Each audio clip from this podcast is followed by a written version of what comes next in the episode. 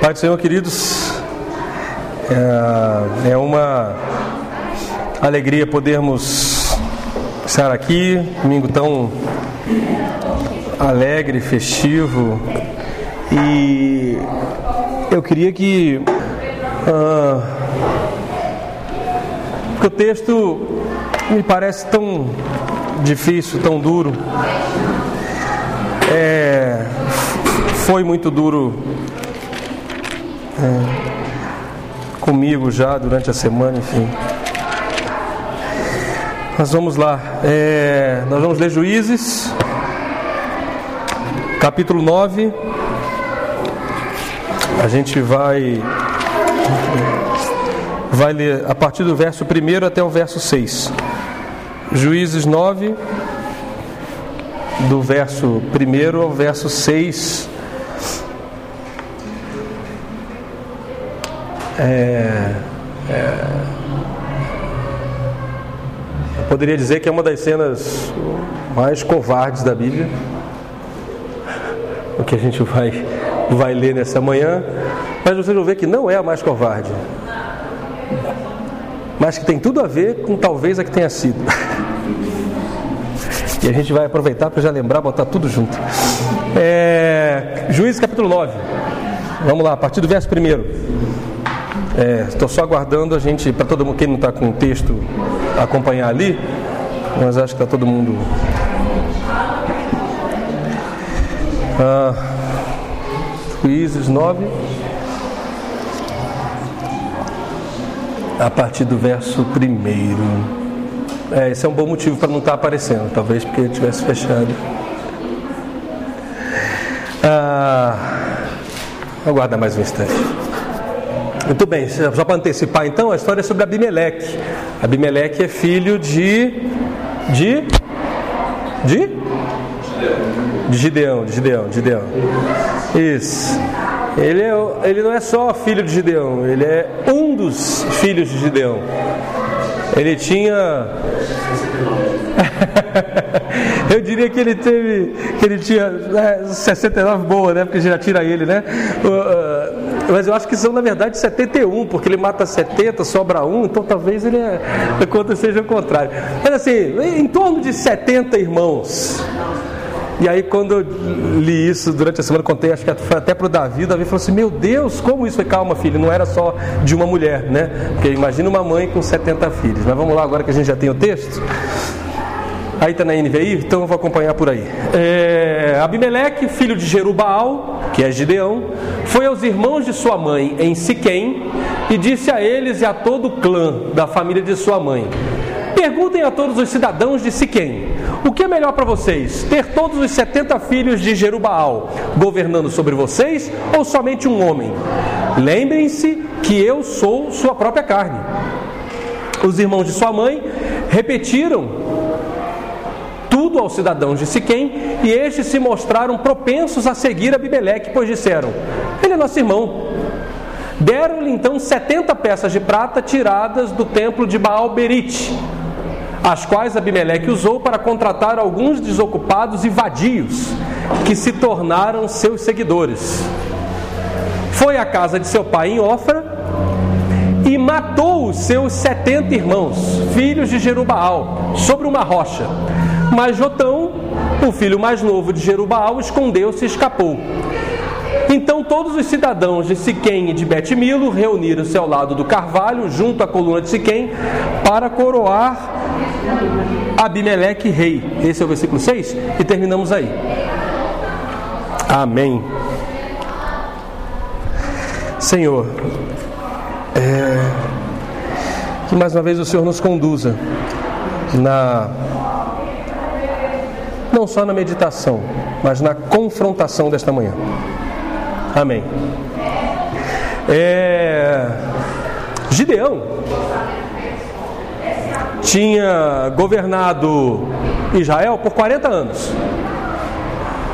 E tinha sido um tempo de paz, de prosperidade, né? Tudo tinha começado de uma maneira bem ruim, bem difícil. Gideão sobe ao poder, ou pelo menos a liderança de Israel, depois de muitas guerras, muito sangue derramado. Eh, ele derrota um exército de mais de 120 mil pessoas. E Israel estava muito empobrecida na época. É, a Bíblia fala que é, eles tinham passado sete anos sob o jugo dos midianitas e que isso tinha, os, tinha empobrecido muito. E eles viviam então nas montanhas é, como se estivessem morando em favelas. E Deus nos dá essa libertação, essa grande libertação através de Gideão. E no final da sua vida, Gideão volta para morar na sua cidade natal, que é Ofra. E quando ele volta, ele, ele constrói um, um éfode, um peitoral, um, como se fosse um, um sinal de sua divindade ou escolha por Deus e coloca lá na sua cidade natal, como se fosse um busto, né? Algo que dissesse: olha, lembrem-se, é, aqui mora Gideão, aquele que os libertou. E esse esse é, busto que ele, que, que, que ele constrói ali, é, com ouro que ele, que, ele, que ele arrecada das pessoas, acaba se tornando por tropeço, não só para ele, como para sua família, como acaba sendo um tropeço para todo Israel. E no final da vida, é, ou melhor, após a sua vitória, não ao final da vida, após a sua vitória, é, o povo que estava com ele fala assim: Olha, a vitória foi tão grande, por que você não reina sobre nós? Vem, reine você, reine o seu filho, o filho do seu filho. Deus te levantou como líder, nada mais justo do que nós termos uma dinastia de Gideão nos governando. E Gideão responde, da maneira é, muito sábia, diz: Olha, eu não vou ser rei sobre vocês, o Senhor é quem reina sobre vocês. E aí em seguida ele faz, é, ele constrói esse altar. E a gente viu como a liderança de, de Gideão acaba de uma maneira triste, de uma maneira melancólica, é, acaba de uma maneira corrompida, porque todo o povo que estava é, temente ao Senhor e seguindo ao Senhor acaba é, se prostituindo neste altar. Mas é, esses altares, esses balins, eles eram muito comuns ainda. E por mais que houvesse reiteradas vezes o convite à conversão ao Senhor, era difícil é, deixar de adorar esses deuses.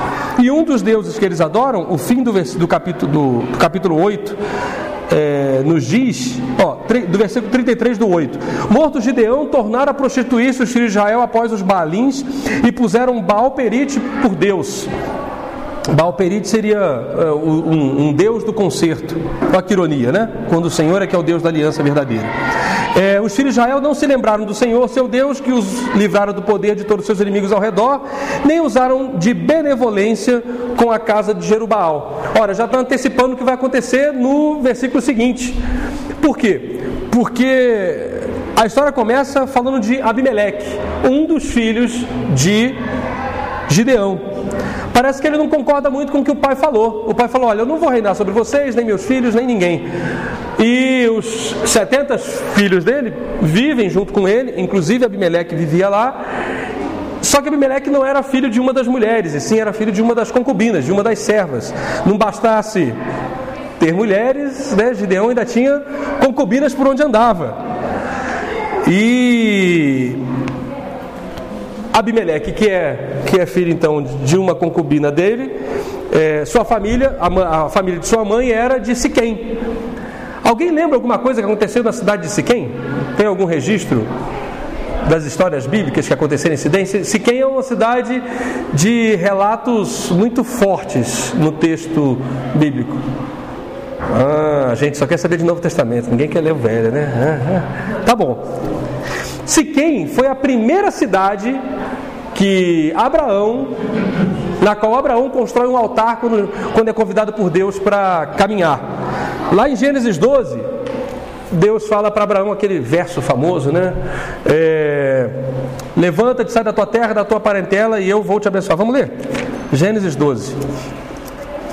E Gideão então pega sua esposa, Sara, Sarai na época ainda, e seu sobrinho Ló, e vai andar, ó.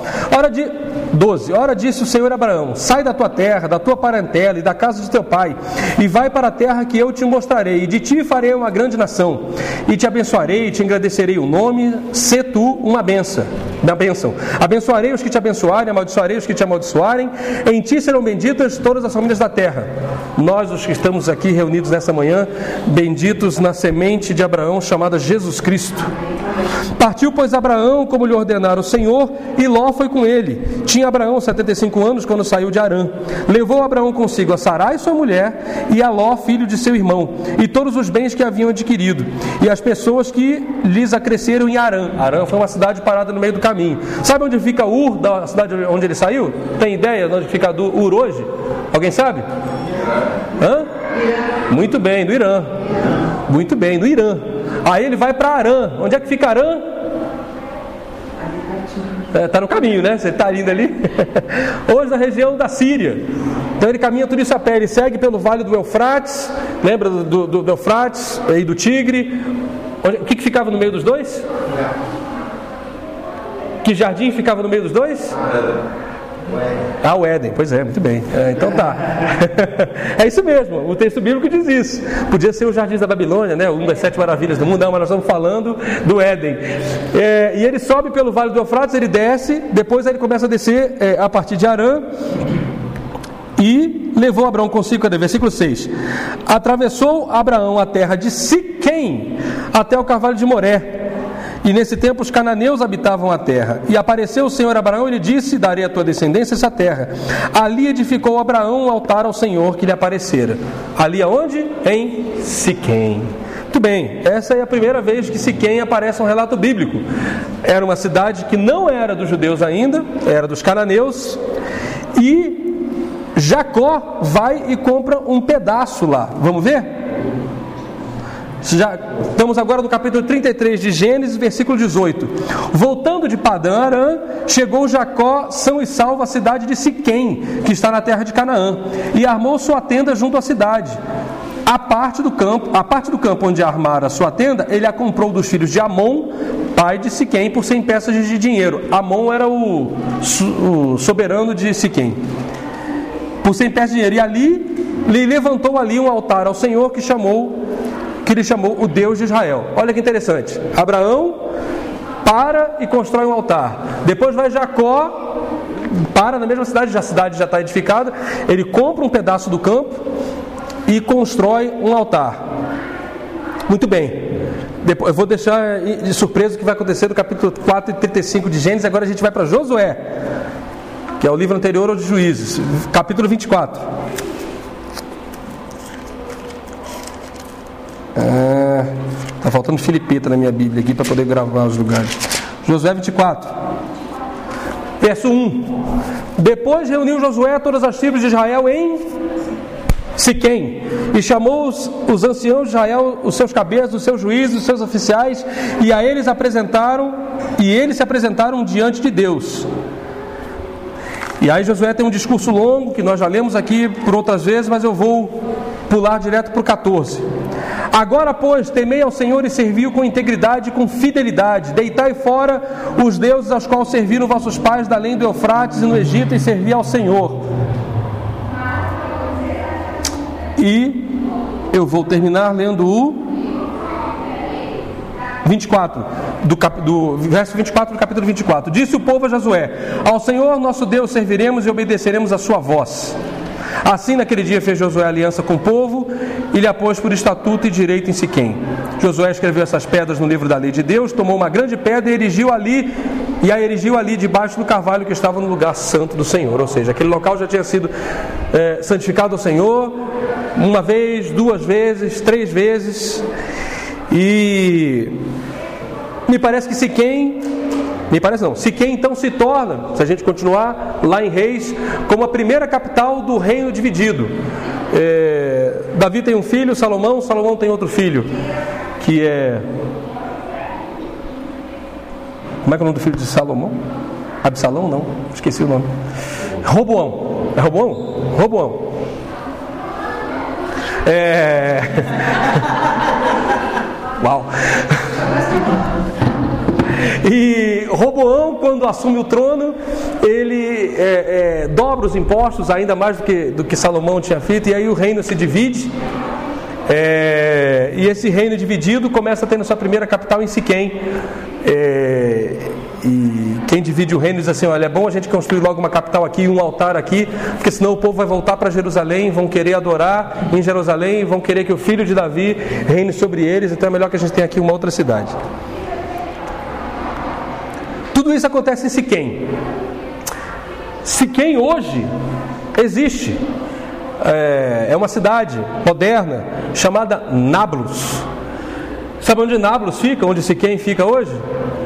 Na Cisjordânia, ou seja, naquele pedaço dentro do território. Tá bom, vamos dizer de outra forma. É, Nablus fica na Cisjordânia, que faz fronteira com o território de Israel. Ficou bem melhor, né? É, é um terreno reivindicado pelos judeus e também reivindicado pelos palestinos.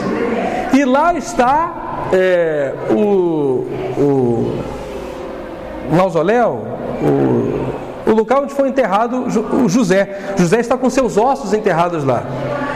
E há três anos atrás, os palestinos, numa atitude de provocação a Israel, incendiaram o túmulo milenar de José. 2015 nós estamos falando. Isso em Siquém. Uau, que cidade! É interessante isso, né? É, acho que, sei lá, é, essa, essa riqueza de, de acontecimentos torna-se quem é, um, um, local onde a vida acontece. É, e o texto que a gente leu hoje é um texto em que os cidadãos de Siquém, motivados por Abimeleque, que é um dos filhos de Deão, tomam. É, primeiro que eles têm, um, eles têm um templo na sua cidade para Baal Perite. Olha só, nós estamos falando de Israel. Assim, como é que Israel, uma cidade de Israel, vai ter um templo pagão? Pois é, às vezes as coisas vão andando de uma maneira tão. A gente está tão despercebido com o que a gente vai fazendo, que a gente começa a construir não só altares, mas templos. E aí eles pegam dinheiro do templo.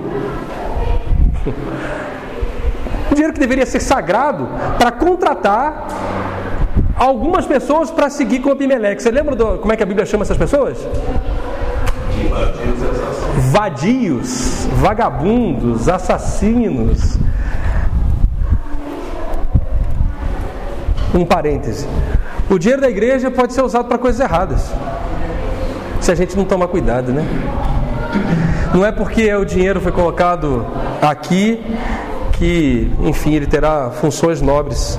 Que o Senhor nos dê é, zelo, cuidado para lidar bem com esse dinheiro, para que o nosso dinheiro não seja dinheiro para a morte. Bom, a gente, isso já, tô, isso já é o final. Mas muito bem. A história diz então que ele contrata então esses 70 e aí ele sobe a cidade dos seus pais, a cidade do seu pai, a Ofra, e vai lá e mata 70, os seus 70 irmãos. Na verdade, ele não matou todos, sobra um. Que o, alguém lembra o nome dele? Jotão. É um J bem grande. É. Tá, Jotão, ok? E esse Jotão a gente vai estudar ainda nos domingos para frente, que ele, ele profetiza depois da morte dos seus irmãos. Não vai, né? Só lembrar do Jotão. Isso. É... Que história terrível, né? Deus não livra os 70 filhos de Gideão.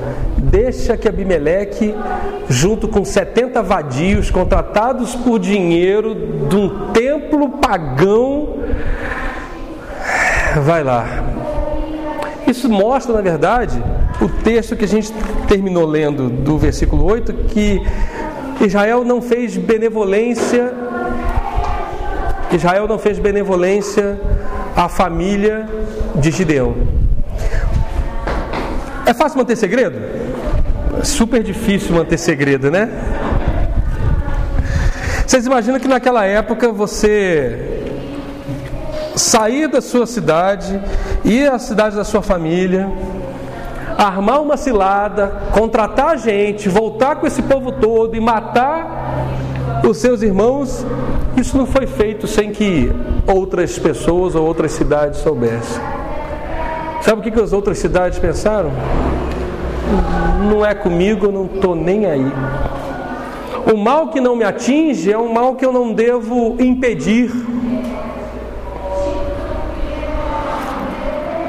Acho que às vezes a gente ainda faz isso. Muito bem.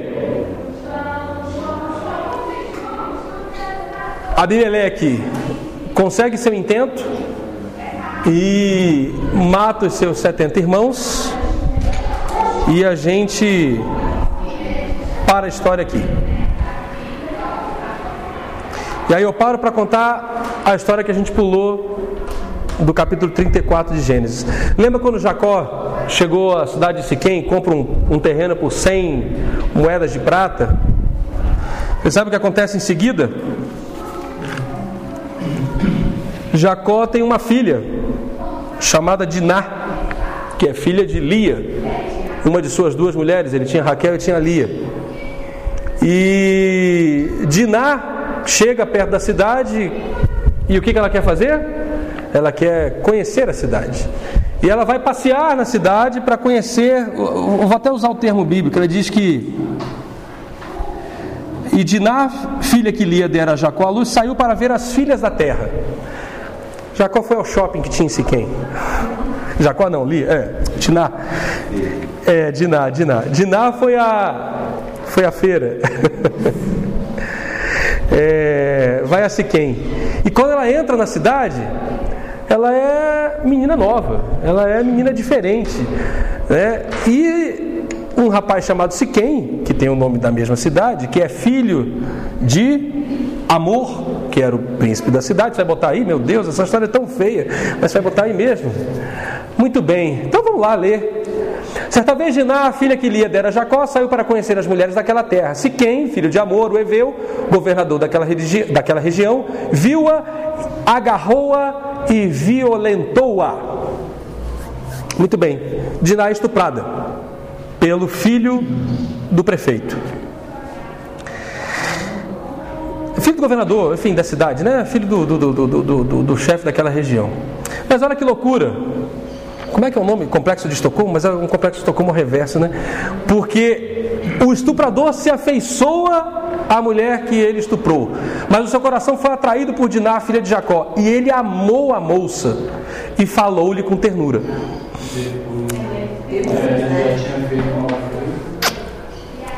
Olha que loucura. Agarrou e, e, não falta lá. Agarrou-a e, e violentou-a e depois falou-lhe com ternura. Pais, irmãos, filhos, imaginem uma situação como essa. Você ter sua irmã ou filha estuprada numa cidade é, que você está morando perto, né? E pelo filho do prefeito ainda. O que acontece então é uma das coisas mais covardes que a Bíblia retrata. É, esse rapaz, o Siquém, ele se realmente se afeiçoou a ela e ele fala com seu pai. Com amor, ele fala assim: Olha, pai, eu sei que eu fiz errado, eu meti os pés pelas mãos, mas eu me apaixonei por essa moça. E eu quero muito me casar com ela. E aí eu quero que o senhor vá lá e fale com o pai dela. Sabe aquela história de botar os carros na frente dos bois, né? Agora eu quero que o senhor faça aquilo que eu devia ter feito é, desde o começo, mas eu não resisti. Eu, eu sou filho do prefeito, né? Eu posso fazer o que eu quiser. E aí eu fiz. Mas agora eu quero tentar consertar de alguma forma. E seu pai vai lá e fala com Jacó. Eu não consigo imaginar o pai de um estuprador vindo falar comigo. E me pedindo perdão, desculpa, falando assim: olha, desculpa, mas o meu filho, aquele que violentou sua filha, ele não só quer, ele não só violentou, mas ele quer agora ficar com ela o resto da vida. Difícil, difícil, né? E aí o Siquém está tão apaixonado que ele diz o seguinte: olha, pede o dote que você quiser, mas faz o seguinte, dobra o dote.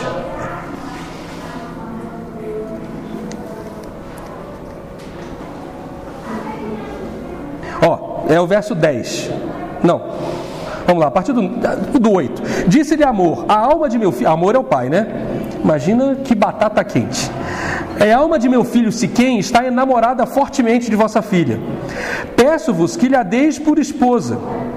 Aparentai-vos conosco, dai-nos as, as, vossas filhas e tomai as nossas. Habitareis conosco, a terra está ao vosso dispor, habitai e negociai nela e tende possessões. E o próprio Siquém disse ao pai e aos irmãos de Giná: Ache eu mercê, misericórdia, graça diante de vós, e vos darei o que determinardes. Majorai de muito o dote de casamento e as dádivas, e darei o que me pedirdes. Dai-me, porém, a jovem por esposa. Sabe o que acontece em seguida?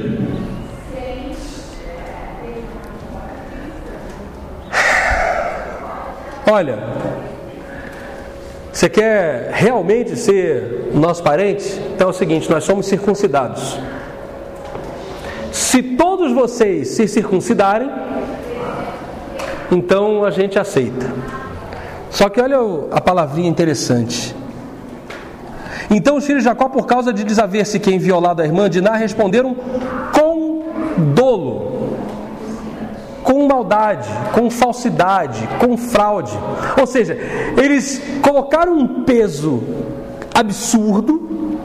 Imagina Imagina o sogro, o pai, amou, o governador falou assim: como é que é? Eu, setenta e tantos anos, vou ter que me circuncidar porque meu filho estuprou uma menina, está namorando, tá enamorado dela e quer casar. Essa história é.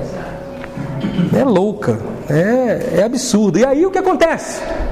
E aí o rapaz está tão enamorado e fala assim: olha, esse, esse pessoal é boa gente. Eles vão ficar conosco, a terra vai produzir, nós seremos uma cidade mais forte ainda, nós vamos virar todos uma família. Que preço é esse que a gente precisa pagar? Não custa nada. Então vamos todos os homens nos circuncidar? E todo mundo se circuncidou. Verso 18: Tais palavras agradaram a Amor e a Siquém, seu filho. Não tardou o jovem em fazer isso, porque amava a filha de Jacó e era o mais honrado da casa de seu pai. Esse que estuprou, esse que estuprou, aquele, aquele lá, ele era o mais honrado da casa. Imagina a casa do pai como é que era, né? Ele era o mais honrado da casa do pai. Mas você acha que os filhos de Jacó são, são, são os legais, né? Lembre que eles fizeram, eles pediram para os caras se circuncidar com dolo. Aí agora vamos lá, vamos ao clímax. É, vieram, pois, Amor e Siquém, seu filho, à porta da cidade e falaram aos homens da cidade. Coitados, entraram na roubada. Esses homens são pacíficos para conosco. Esses homens são pacíficos, ênfase no pacíficos para conosco. Portanto, habitem na terra e negociem nela. A terra é bastante espaçosa para contê-los. Recebamos por mulheres as suas filhas e demos-lhe também as nossas. Somente, porém, consentirão os homens a habitar conosco, tornando-nos um só povo, se todo macho entre nós se circuncidar, como eles são circuncidados o seu gado, as suas possessões e todos os seus animais não serão nossos? Consintamos, pois, com eles e habitarão conosco. E deram ouvidos a Amor e a Siquém, seu filho, todos os que saíam à porta da cidade, todo homem foi circuncidado dos que saíam pela porta da cidade.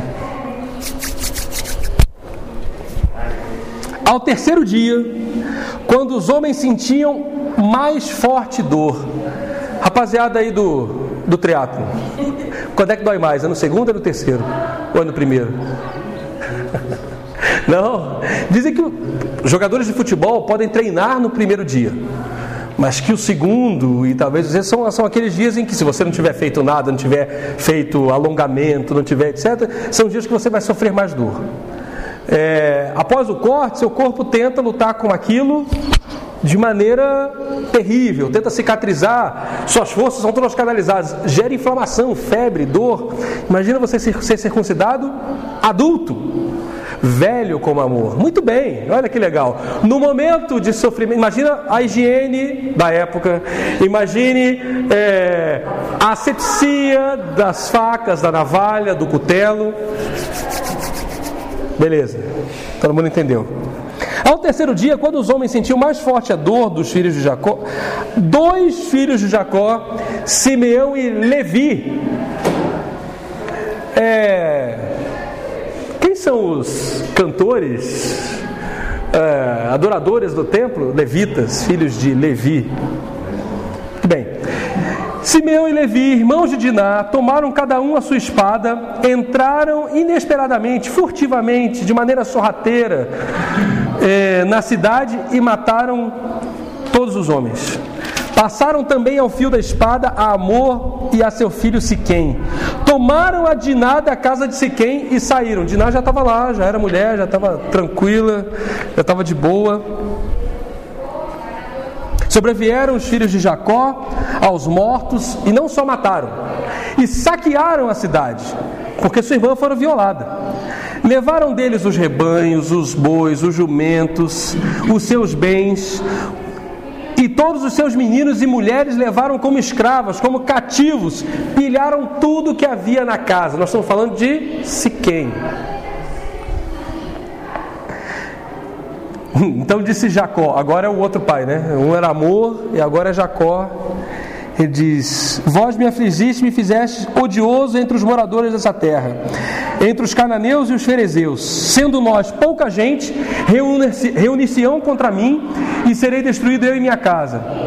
E aí os filhos ainda cheios de si respondem: Abusaria ele de nossa irmã como se fosse uma prostituta e, e nada ficaria impune? Vocês lembram da profecia de Jacó quando ele morre para os filhos Simeão e Levi? O que, que ele diz? Não, né?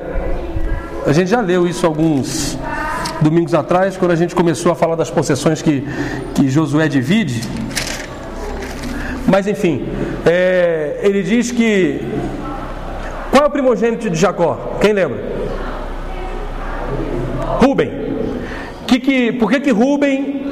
Por, que, que, não é de, por que, que não é de Rubem que descende Jesus? O que, que, que Rubem faz durante a sua vida? Alguém lembra? Dorme com a concubina do seu pai. Só gente boa. Aí em seguida vem Simeão e Levi. Bom, acho que agora a gente não precisa mais, né? Aí o quarto filho é Judá. Um que, um que dá para confiar. Muito bem. É, Jacó então levanta-se, é, é sai dali fugido, que vai para outra cidade achando que Deus vai destruir. Né? Disse Deus a Jacó: Levanta-te, sobe a Betel e habita ali, faz ali um altar ao Deus que te apareceu quando fugias da presença de Esaú, teu irmão. Jacó estava acostumado a fugir, não era essa Coca-Cola toda também não. Então disse Jacó à sua família, a todos que com ele estavam, isso que eu queria ressaltar: lançai fora Lançai fora os deuses estranhos que há no vosso meio. Purificai-vos e mudai as vossas vestes. Aqui é que eu quero nos concentrar e fazer o link com todos os outros deuses. Lançai fora os deuses estranhos. Essas coisas acontecem no nosso arraial, essas coisas inomináveis, impublicáveis, porque nós temos permitido outros altares no nosso meio. Abimeleque levanta e mata 70 dos seus irmãos, porque Deus deixou de ser adorado e outros deuses, Baal Perite no caso, é, outros, outros deuses são, são adorados. Quando Jacó, Jacó não, quando Josué, no, no capítulo 24 que a gente leu aqui, ele se reúne, se quem ele diz assim, aquela célebre frase: Eu e minha decidai hoje, decidais hoje a quem servireis. Eu e minha casa serviremos ao Senhor. Mas se vocês querem servir ao Senhor, lancem fora os deuses estranhos que estão no meio de vós, os deuses que seus pais serviram além do rio, os deuses que seus pais serviram no Egito. Olha só quantos deuses estranhos tem. Tem deuses estranhos dos caldeus, tem deuses estranhos dos egípcios e agora tem deuses estranhos dos cananeus. É muita competição nesse coração, no coração dessas pessoas. Senhor, é difícil de servir. Tem muitos deuses estrangeiros na nossa terra, tem muitos outros deuses que se levantam. Senhor, tem um Deus chamado Mamon, consumismo, dinheiro, que se levanta e tenta roubar a primazia tua da minha vida. É difícil te servir.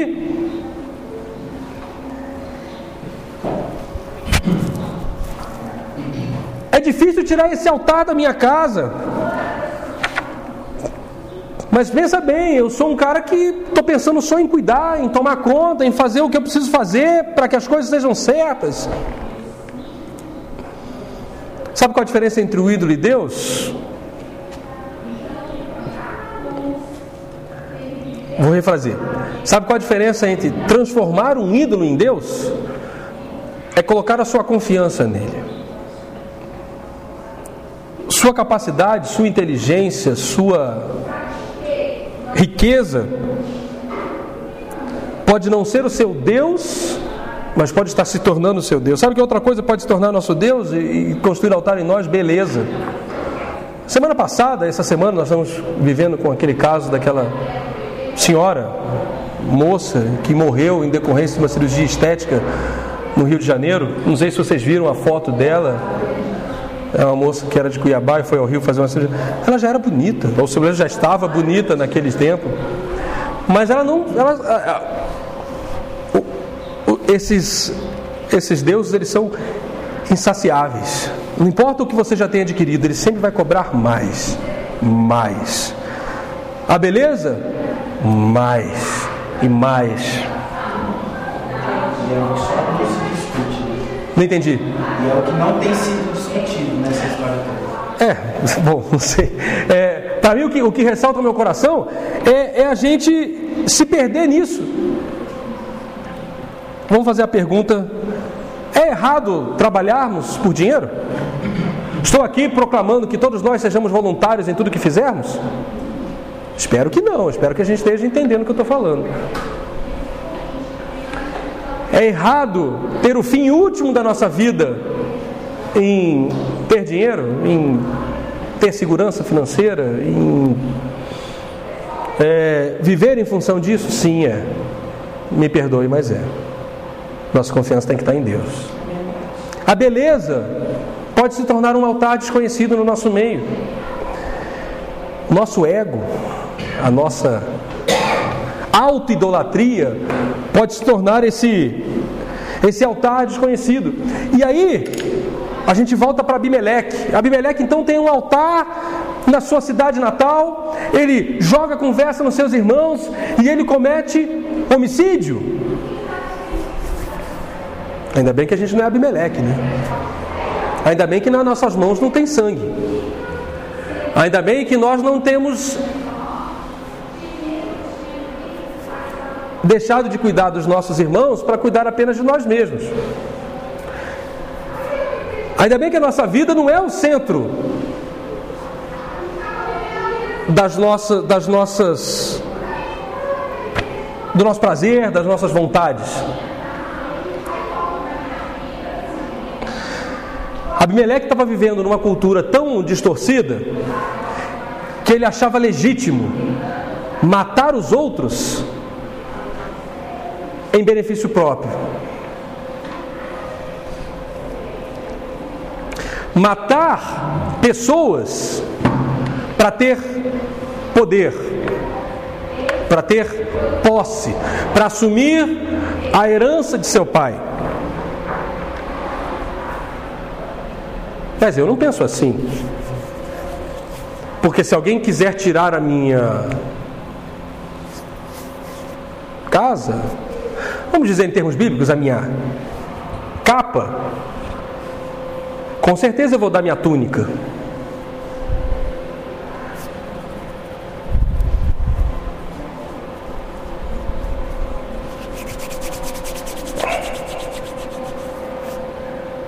Não há como é, não há como não ler esse texto e eu não me reconhecer homicida dos meus irmãos. Eu sou homicida dos meus irmãos quando eu viro as costas para quem me pede.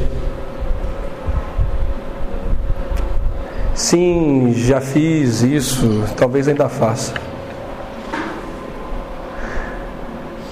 Mas não estou falando só daquela pessoa que está na rua ali e você estende a mão e você finge que não ouve. Né? É mais de andar com uma pessoa que, sabendo que eu, por andar com ela, vou ter que ajudá-la, e eu dizer: Não, Senhor, mas cansei já, né? Senhor, eu já fiz a minha parte, agora que essa pessoa faça dela senão também não vai dar. E eu me acho justo por isso. E eu sou homicida quando faço isso.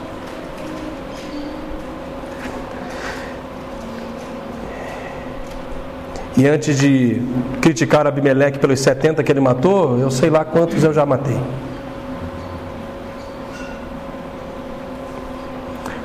Porque os altares que a gente tem colocado aqui dentro dos nossos espaços religiosos têm sido erigidos e o dinheiro tem sido usado é, para repetir esse tipo de coisa.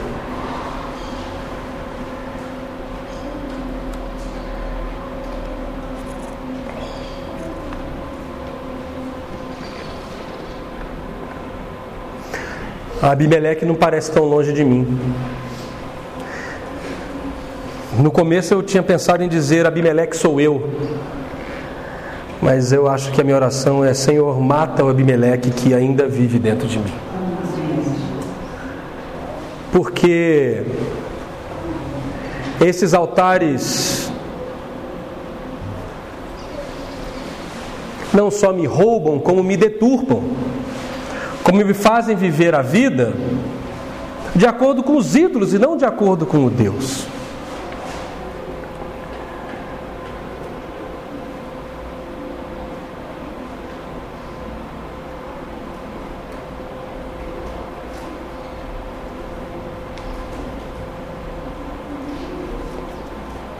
Quantos de nós já não concordamos com alguém que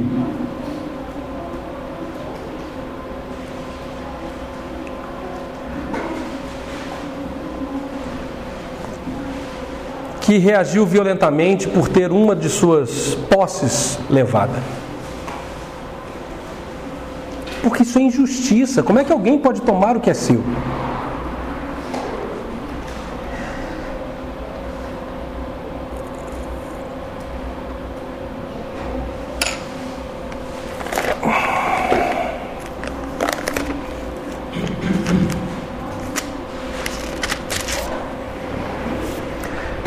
Texto diz assim: homicídio. Mateus capítulo 5, verso 21. Ouvistes que foi dito aos antigos: Não matarás. E quem matar estará sujeito a julgamento.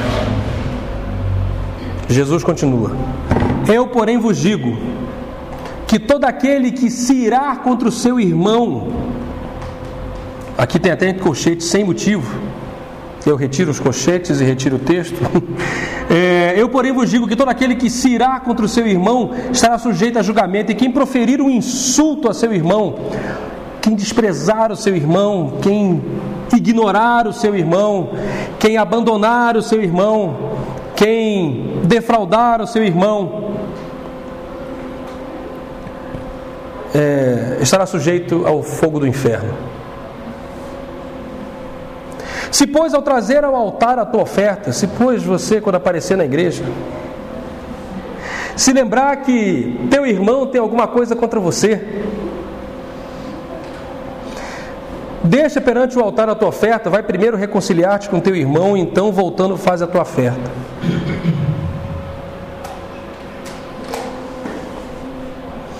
Exercícios litúrgicos valem menos do que amor ao próximo. Nós matamos ao próximo quando os ignoramos, os desprezamos, os abandonamos. É, o cristianismo não é fácil não. Não é coisa para não é coisa para qualquer um. Ah, Senhor, mas o cara não pode fazer isso comigo. Vamos falar sobre a vingança então. Verso 38 do mesmo capítulo. Ouviste o que foi dito, olho por olho, dente por dente. Eu, porém, vos digo: não resistais ao perverso. Mas a qualquer que te ferir na face direita, volta-lhe também a outra.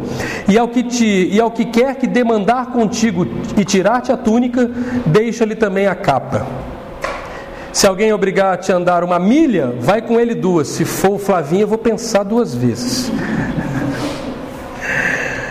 Dá a quem te pede e não voltes as costas ao que deseja que lhe empreste.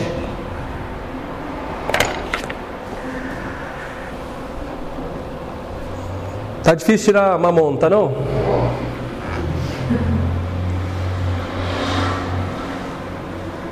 Eu quero é mais é justiça. Bom, senhores, é se quem é aqui, Abimeleque sou eu.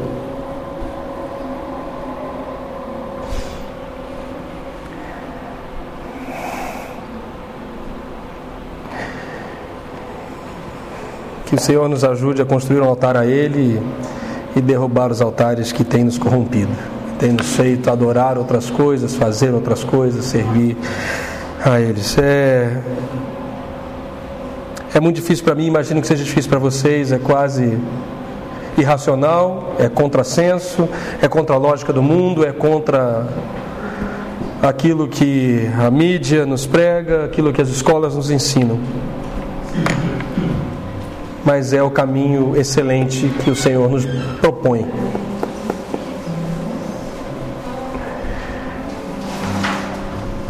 Mata o Abimeleque que há em mim, Senhor, para que eu deixe de matar os meus irmãos. Amém. Senhor Jesus,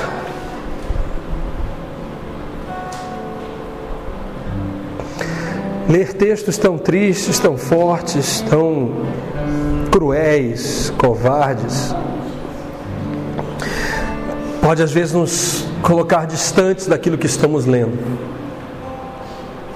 Mas não permita que isso aconteça hoje.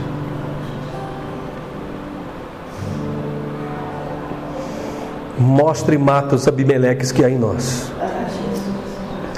Derriba os altares aos deuses estranhos. Nos converte, Senhor. Mais uma vez. Queremos refazer nossa aliança contigo.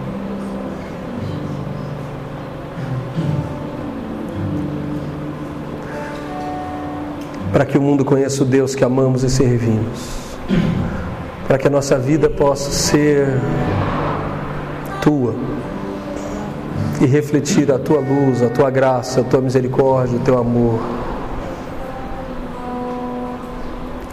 Que haja sinceridade nos nossos abraços, nas nossas falas, nas nossas conversas. Que haja temor ao Senhor.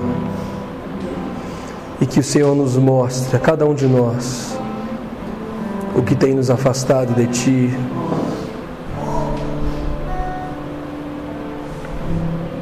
renova em nós a aliança contigo, Senhor. Em nome de Jesus. Amém.